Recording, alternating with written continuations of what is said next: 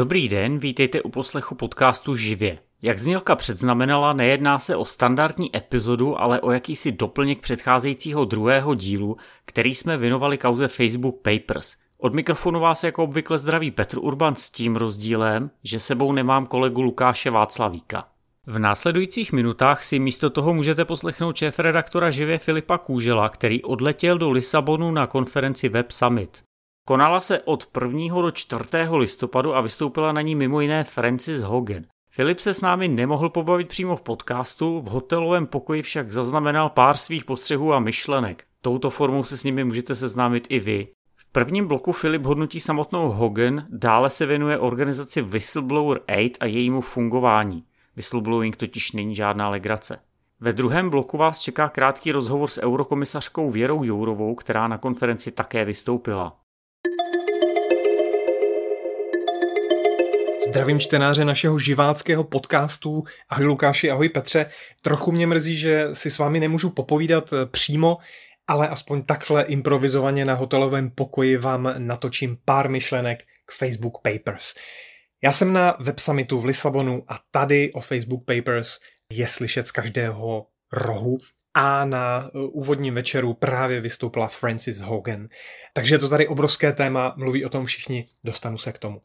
Já jsem se byl na Francis podívat, zajímalo mě, jak bude působit.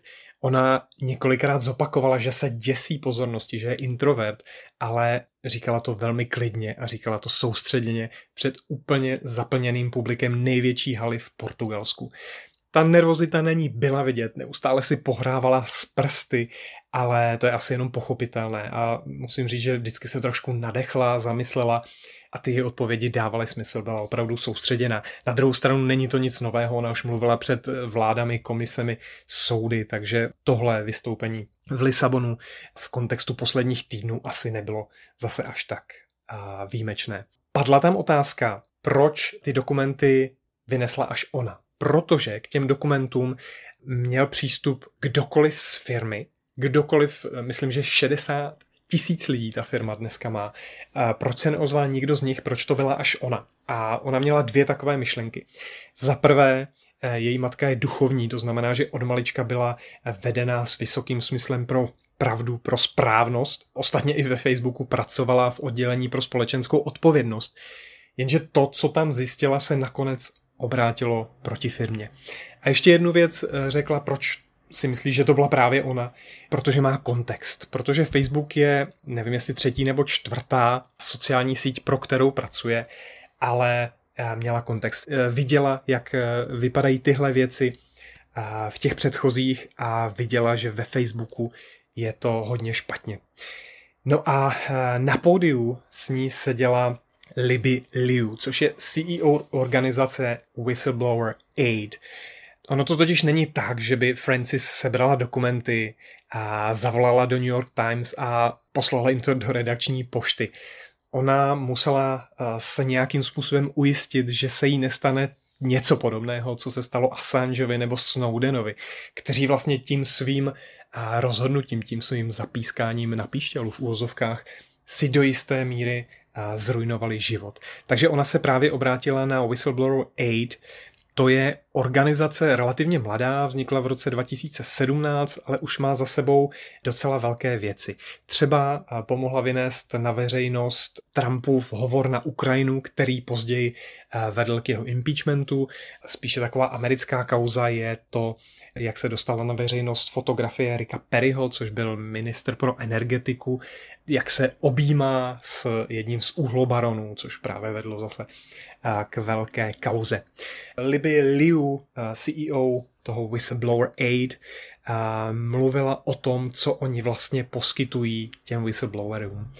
Jednak, a je to asi největší a nejdražší část těch jejich služeb, jsou to legální služby. Oni opravdu jsou schopni najmout špičkové právníky a přímo v té organizaci působí někteří špičkoví právníci. Dál, když půjdeme do extrému, tak jsou to třeba i ozbrojení bodyguardi, kteří v určitých vypjatých situacích mohou chránit ty jejich klienty. Dalším bodem je to, že poskytnou těm svým whistleblowerům elektronické komunikační zařízení, které je eh, určitým způsobem zabezpečené, aby právě eh, jej nikdo nenapadl zvenčí.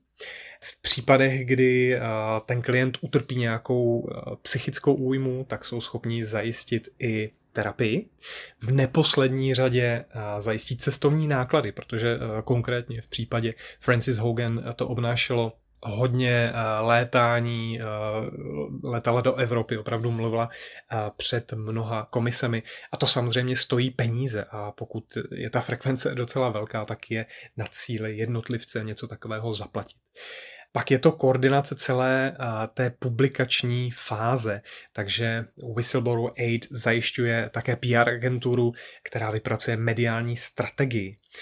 A když se ozve nějaká PR agentura, která má za sebou právě tohle jméno Whistleblower Aid, tak je to prostě něco jiného, než když zavolá do New York Times úplně neznámý člověk a začne mluvit o tom, že má nějaký dokument z nějaké firmy a chce jim ten dokument poslat. Hodně mluvili o tom, eh, jak probíhá financování téhle záležitosti. Whistleblower Aid má aktuálně rozpočet 2 miliony dolarů na rok a problém nastal právě s Francis Hogan, která očerpala uh, značnou část těchto prostředků a vlastně v té fázi, která předcházela té publikaci uh, dokumentů, tak už se organizace dostávala do finančních problémů ale naštěstí momentem té publikace se sešla eh, velká řada veřejných eh, darů, takže se podařilo tuhle tu záležitost ufinancovat a právě ta publicita, která eh, se rozeběhla po celém světě, tak přinesla dostatek finančních prostředků, aby ta organizace to utáhla a aby obstarala pro Francis veškeré potřebné služby. A jak už bylo předesláno, Filip se na Web Summitu šel podívat rovněž na tiskovou konferenci Věry Jourové, eurokomisařky pro hodnoty a transparentnost. I ona se věnovala problematice Facebook Papers a whistleblowingu. Mluvila o tom, že hodlá prosadit, aby osobní informace, které lidi sdílí na sociálních sítích, jako jsou sexuální orientace, rasa, náboženství a další, nebyly použitelné pro cílení politické reklamy. Těch bodů, které zmínila, bylo samozřejmě více. Zabývala se i ochranou whistleblowerů, mluvila o tom, že v Evropě jsme trochu napřed, zase před americkou legislativou v tomhle směru. A po tiskové konferenci už Filip eurokomisařku odchytil a zeptal se jí, jestli kauza vyvolaná Francis Hogan způsobí v Evropě nějakou formu regulace. Může se to stát, protože Francis Haugen opravdu vytvořila vlny, nejen ve Spojených státech, ale i v Evropě, kde se spousta lidí ptá, jestli ta regulace, s kterou komise přišla, jestli bude dostatečná. A právě v Evropském parlamentu je řada vlivných lidí, kteří tvrdí, že bychom měli být tvrdší a v zásadě víc narušit ten marketingový model prodeje zboží přes algoritmy a přes eh, využití soukromých dat pro nastavení algoritmů, aby se líp prodávalo. A myslím si, že Francis Hogan, která pokud vím, má mít slyšení v Evropském parlamentu, by mohla utvrdit řadu lidí, že bychom měli být tvrdší. Že ona určitě není jediná, kdo eh, přináší informace, ale přichází právě z Facebooku, což je největší sociální síť. Takže myslím, že ta její slova budou mít váhu. Samozřejmě, že když eh, tato slova nebo podobná slova přicházejí třeba z akademické sféry nebo od různých pozorovatelů, expertů, tak to nikdy nebude mít tu autenticitu, jako když eh, to je někdo zevnitř. A to se přesně jí podařilo. Na to, jestli k nějaké regulaci skutečně dojde, si budeme muset počkat. Stejně tak si ale zatím vy musíte počkat na další díl podcastu, který nicméně se blíží a opět vás u něj přivítají Lukáš Václavík a Petr Urban. Náš podcast můžete sdílet se svými kamarády či kamarádkami, můžete nám psát, co se vám na našem podcastu líbí nebo nelíbí, nebo o čem byste vy chtěli, abychom my mluvili. Tímto se s vámi loučím a děkujeme, že nás posloucháte.